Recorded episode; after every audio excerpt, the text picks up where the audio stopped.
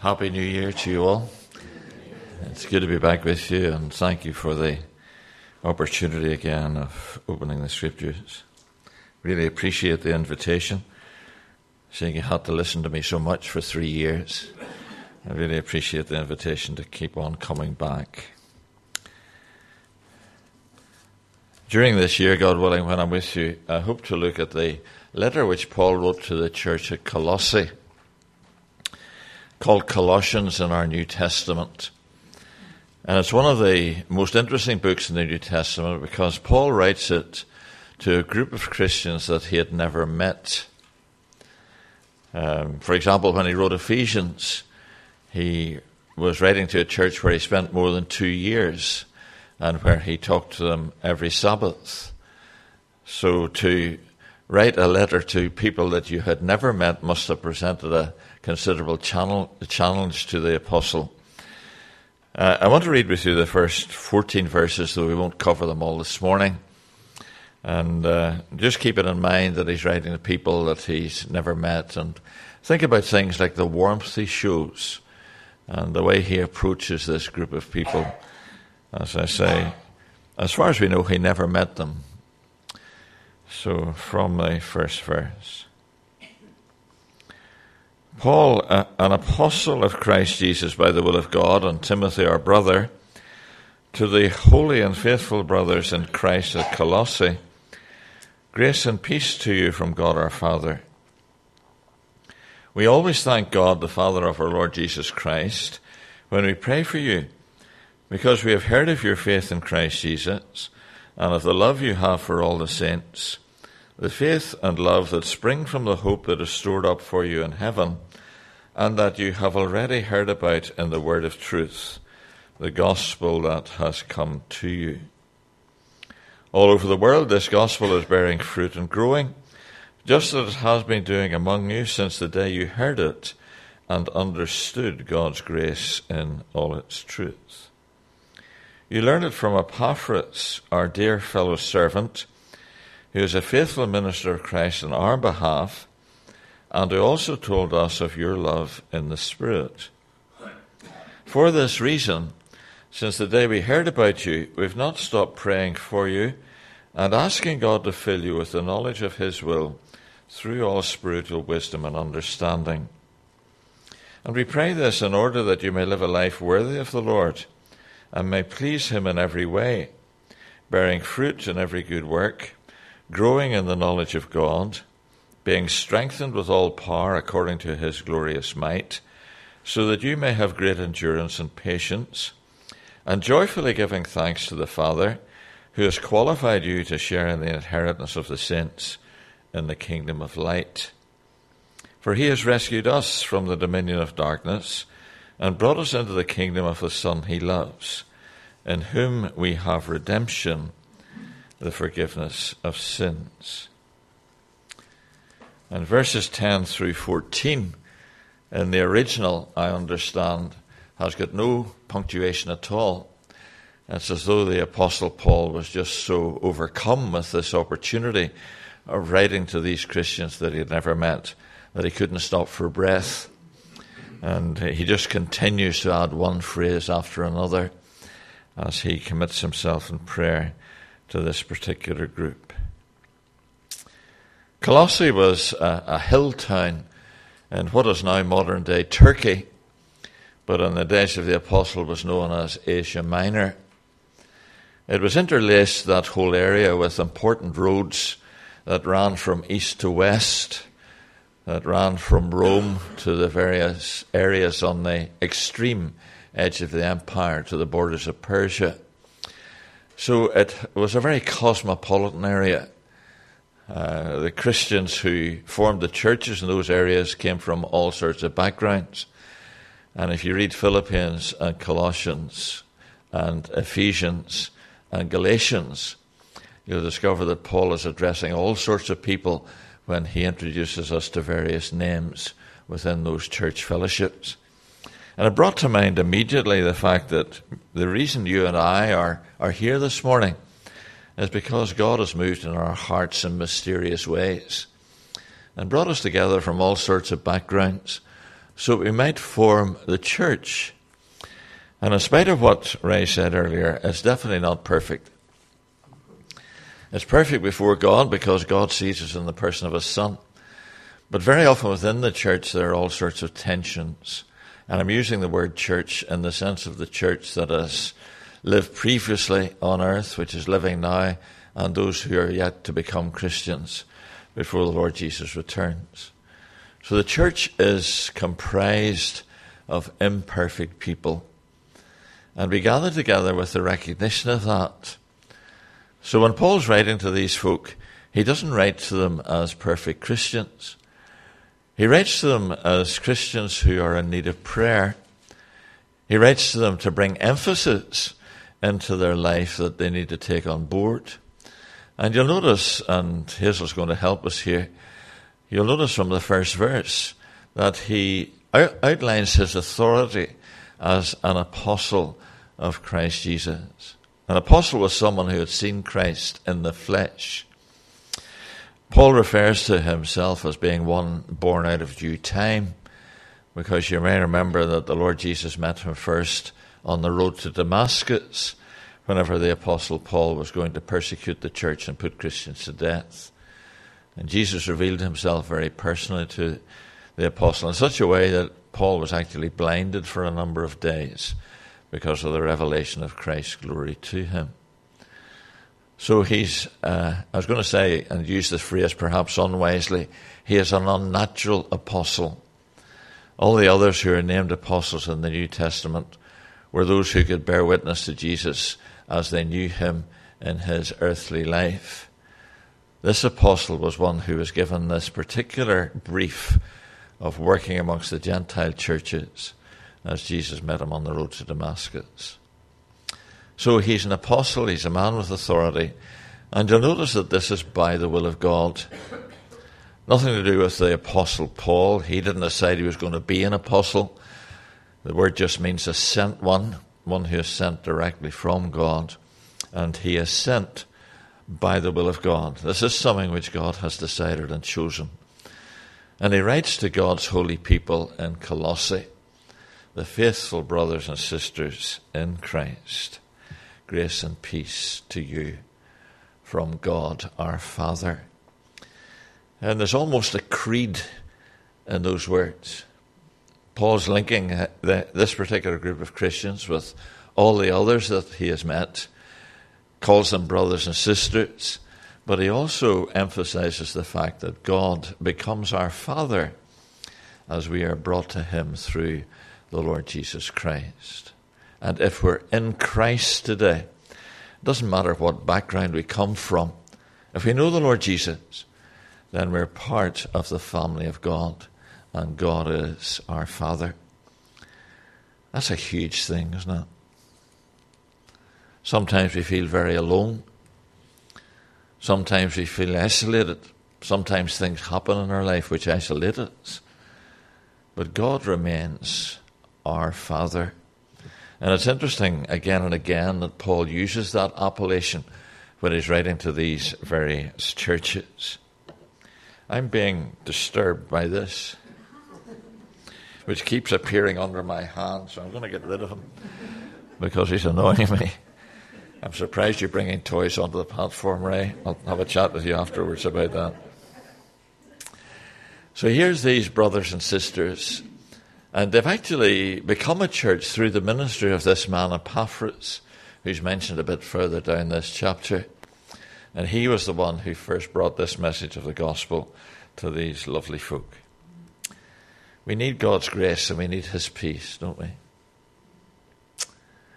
We need peace in our hearts and we need grace in our dealings with one another within the church. It's so easy to get on a high horse and think that what we are say, saying is more important than what anybody else says. That's just nonsense.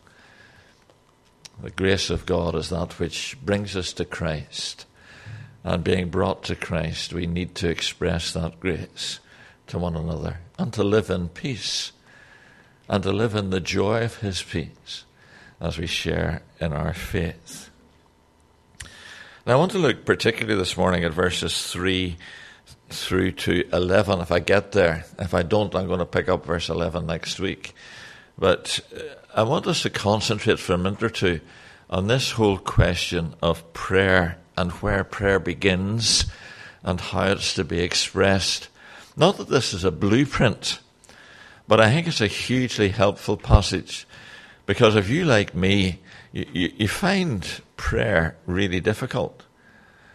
I find it the most difficult thing in my Christian life. I'd much rather preach than pray. I was encouraged when um, Billy Graham was interviewed on his 90th birthday. And the interviewer said to him, What would you wish you had done more of? He said, I wish I had done more praying and less preaching. So we're not alone if we find prayer difficult today. But we begin with something we should all be able to do readily. We always thank God, the Father of our Lord Jesus Christ, when we pray for you. We always thank God. Because none of us are part of this family because of ourselves. God saves us in spite of ourselves. God brings us into his family because he chooses us. And he calls us by his Spirit, and we come to faith in the Lord Jesus. And in that faith, we should thank God every day.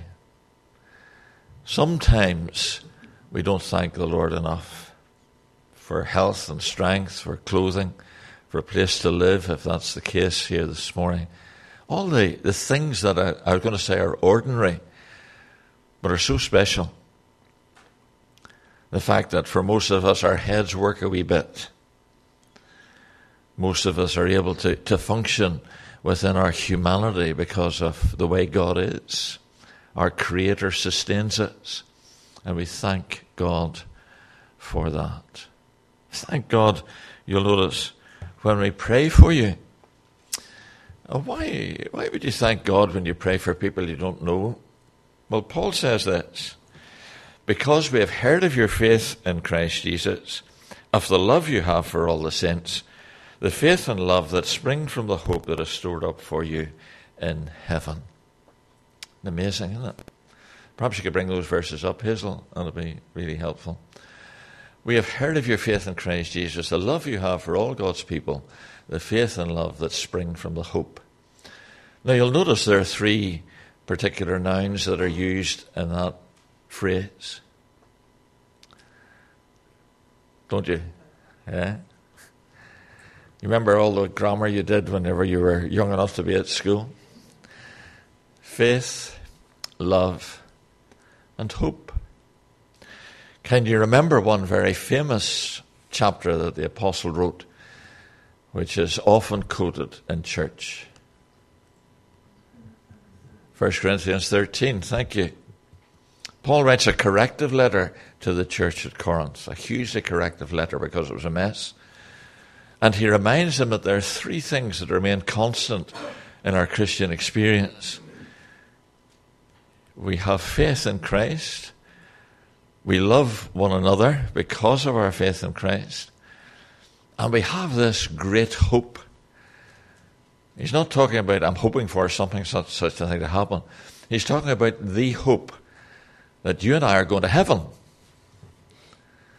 And it always amazes me how unpleased Christians look at that prospect. You know, you're actually going to go to glory to be with Christ. And that's the hope that sustains our faith and our love. And you notice that Paul expresses that way the faith and love that spring from the hope stored up for you in heaven and about which you've already heard in the true message, or perhaps better, in the truth of the gospel. It's, it's an amazing thing that Paul writes this, this letter to this church that he's never met in Colossae. And they so treasured this letter that you and I can read it in our own language today. It was a one off the only time he wrote to them. And they so treasured it that it wasn't destroyed, it wasn't wasted, it wasn't rolled up in a ball and thrown away. But they, the truth of it was such that it sustained the Christians in Colossae during the whole of their Christian experience and the further generations that came to Christ through the ministry of this particular church. Truth is hard to come by, isn't it? What's the, the N word of our particular generation at this point? What did Mr. Trump say clearly the other day when he was embarrassed about something? Fake news. Convenient cul-de-sac to jump into, isn't it? But nevertheless, as my dad used to say to me, don't believe everything you read in the newspaper. And sometimes we do. The politician who tried the Lord Jesus for his life asked this very pertinent question What is truth? What is it? Does it have a, a centrality? Does it have an essence? This is something which we can actually come into contact with and trust because it's true. You see, the beautiful thing about the Christian church is it constantly demonstrates men and women who have believed in the truth of the gospel. This good news about the Lord Jesus dying for our sin upon a cross and being raised on the third day for our justification. And this has proved its truth for more than 2,000 years. You understand what the apostle is saying here? Because you've been touched by the truth of the gospel, you are Christians. And all the successive generations that followed after this initial group of Christians in Colossae came to Christ because of the truth of the gospel. It was something they could absolutely trust in. And you and I in 20th century or 21st century Britain came to faith because of the truth of the gospel. Never be ashamed of it. When Paul's writing to the, the Roman church in the first chapter of that great letter, he says in verse, 16, uh, verse 16, I'm not ashamed of the gospel of Christ because it's the power of God unto salvation of everyone who believes. This is, this is as true today as it was then. And sometimes as Christians we get a bit wishy-washy. Well, maybe you don't, but I can. And sometimes we get wishy-washy about this which is truth. This which is demonstrated it's true by the changes it produces men and women through the power of the Spirit. And it's a tremendous thing to recognize that our lives are built here. You know, it's not some mythology. It's not some notion that some people had at one time in history. This is the truth of the gospel. And it comes, it's interesting the secondary translation we have uh, uh, on the screen, which is not actually the full translation of what the scripture actually says in the Greek. It says this the truth of the gospel that has come to you. This message has come to you. Not that you have already heard, but that the message has come to you. You understand? It, it has to come in its unadulterated form. It's not what we think we hear that's important. It's what the truth of the gospel states that's important. And, uh, you know, whenever you and I are faced with this, we recognize that it has come to us. It hasn't been changed. It hasn't been altered. But the reason we are in Christ today is because this message has come to us in all its absoluteness. And then the next phrase, thank you, Hazel. The next phrase is this. This, in the same way the gospel is bearing truth, uh, is bearing fruit and growing throughout the whole world just as it has been doing among you since the day you heard it and truly understood God's grace. Since we were last together on the last Sunday of the new year, in the past four weeks, about four million people have come to faith in the Lord Jesus.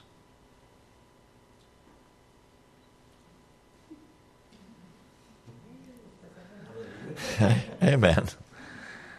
About four million people have come to faith in the Lord Jesus worldwide in the last four weeks. It's probably slightly more than that because the, the book which I'm quoting from, which is Operation World, clarifies and redates itself all the time, and I'm quoting from 2010, the copy that I have.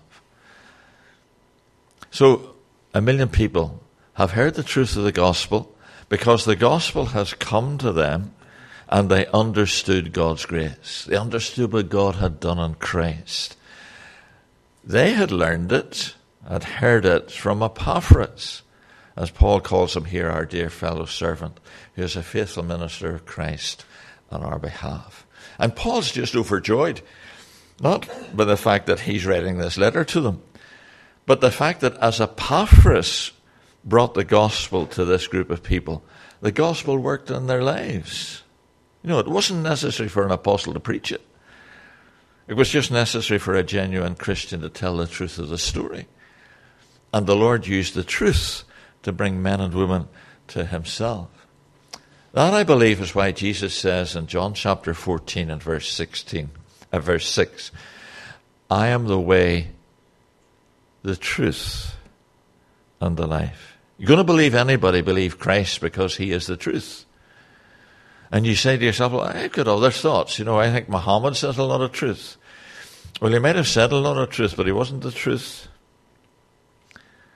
You don't convert people to faith by using a sword, which is what he did in Arabia as Islam began to spread. If I have to convince people with a sword that what I'm saying is the truth, there's something wrong with the truth. That's self evident, is it not? Now, I'm not being anti Islamist here, I'm just stating a fact. You see, the significance of the impact of the truth of the gospel is it can be preached across the world to people of every background and every generation. It doesn't matter where they come from or what their previous belief system was. When they hear the truth, it has the effect of conversion, making a change. And so he says here, you learned it from Epaphras, our dear fellow servant, who is a faithful minister of Christ on our behalf, and who told us of your love in the Spirit. And then Paul moves into the core of this great chapter, one of the most significant chapters in the whole of the New Testament, because it contains so much theology. Paul's talking about God in relation to this people, and he's talking authoritatively uh, to them because of his apostleship. So, for this reason, since the day we heard about you, we have not stopped praying for you. I have some folk whom I met with Jill in the early 70s, and some of them pledged that they would pray for us every day. And frequently we received cards and letters from folk who said, So glad to have met you in the early 70s. We continue to pray for you every day. That's just an amazing dedication. They probably recognized when they met Jill and me that we both need a lot of prayer. and, you know, it, it's such a great encouragement. And here's Paul saying, Since the day we heard about you, we have not stopped praying for you. Now, what would you pray? What do you think Paul is praying for these folk that he's never met? Well, just look at this list which he brings. I want to, uh, we pray for you and we ask God, first of all, to fill you with the knowledge of his will. The most important thing for a Christian or a group of Christians who meet together in a church fellowship is to know the will of God. And so often we neglect this. And Paul says, Look, this is the focus of my praying, that you will be filled with the knowledge of his will, which comes through all spiritual, as he, as he says here, through all spiritual wisdom and understanding. Because the things of God and the ways of God are not gained because we happen to be intelligent about God. That's got nothing to do with it. The only way I can know the will of God is if God gives me spiritual understanding. So when I read the Bible, I understand some spiritual imprint for it, from it. If I look at my life circumstances, I begin to recognize that God has got purpose for me because of spiritual understanding. God works through the Spirit in the mind. It's not just the Spirit. Please don't misunderstand Paul here. It's spiritual understanding. Yeah? And we understand with our minds, the Spirit doesn't work in a vacuum. My dear grandfather, I've told you about him before, having different bits of scripture on a shaving mirror. And they'd be there for a week and then they'd disappear, and then another bit that handwritten would appear on a shaving mirror. And I said to him when I was a youngster, I said, Granddad, why do you do that? And he looked at me for a minute or two and he said, The Spirit works through the Word, and the Word, the word works in the mind. Yeah? The Spirit works through the Word, and the Word works in the mind. And then he said, If you haven't got the Word in the mind, how do you think the Spirit's going to work? Yeah? Spiritual wisdom and understanding, he, he works like that. And why do you pray that? Why do you pray that you might know the will of God in your life, Paul? We're getting near the end. Verse 10 We pray this in order that you may live a life worthy of the Lord and may please Him in every way. So, as we pray for the understanding of the will of God in one another's lives, it's so that we may live a life worthy of Him. And you can see the interconnection, can't you? If I know the will of God and He's working in my mind and my understanding by His Spirit, then my life will begin to reflect that. And my life will demonstrate a life which is worthy of the Lord and will please Him in every way. If I said to you, as I am about to, do you want to please the Lord? Exactly. That's what our lives are about. We want to please the Lord. Think about how much we should be praying for each other. You know, that, that each of us may live a life worthy of the Lord and please Him in every way because we'll bear fruit in every good work, growing in the knowledge of God. Again, could I just emphasize one thing? When he's talking here about knowing God, and if you've got a book on yourselves by Jim Packer, J.I. Packer, and you haven't read it recently, and it has the title Knowing God, get it down and have another look at it. Because this is about knowing God in experience. We grow in the knowledge of God as we recognize His hand in our life and we say, that's, that's just amazing. And when you're praying for one another and you're lifting things up before the Lord and you're growing in spiritual wisdom and understanding, then we begin to recognize the finger of God in our lives. And we grow in the awareness of Him, we grow in the knowledge of Him. And He keeps on strengthening us. This present continuous tense, and I close with this this morning. Being strengthened with all power according to His glorious might so that you may have great endurance and patience. Every now and again, you meet a Christian who's curiously refreshing. You know, sometimes you meet a Christian and they really drive you nuts because they've all got problems. But every now and again, you meet somebody and they're just walking close with the Lord, and you spend 10 minutes with them. And you think, that was just great. I really enjoyed that. Joe Soup is really spending time with the Lord because there is this sense of um, them being strengthened. You'll recognize immediately that Paul's emphasizing to these Christians he's never met there's no such things, ladies and gentlemen, as strong Christians.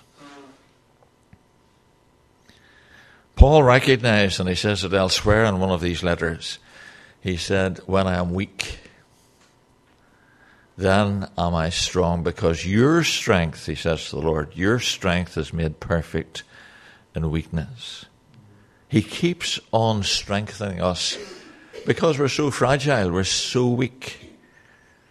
And you know how often we get our wires crossed and we, we get frustrated and, and things ain't working too good and we're semi broken hearted. And then somehow or other the Lord comes alongside and he just strengthens us. day by day. So you get up in the morning and you make yourself available to Him, and He strengthens us in the difficulties of each day so that we might have great endurance and patience. Now, please don't talk to Jill afterwards because she'll tell you I'm very impatient, and it's not true. I am at times impatient.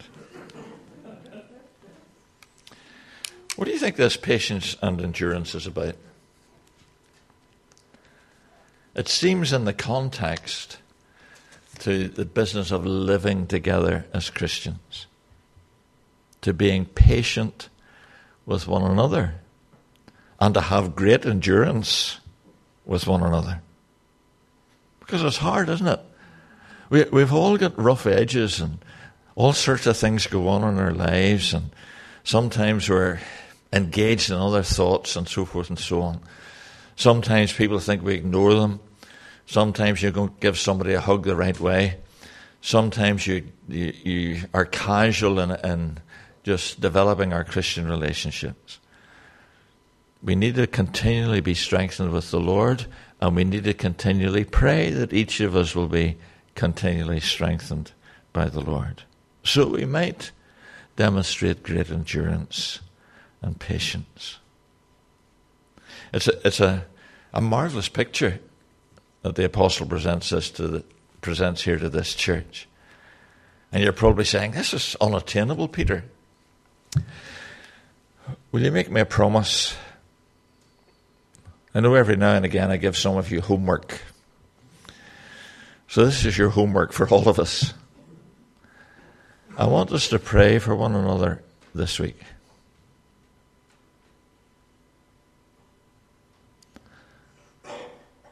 I want us to pray for one another where there may be difficulties or things where just not really been sorted or whatever it is. Just pray. I think it was Thomas à Kempis who said, It's very hard to throw stones at someone you're praying for. It's very hard to throw stones at someone you're praying for whether those be metaphorical stones or otherwise, you know. So let's make a, a, a sort of pact with the Lord that we'll pray for one another along these terms. You know, we'll know the will of God, it will function in His will so it will please Him.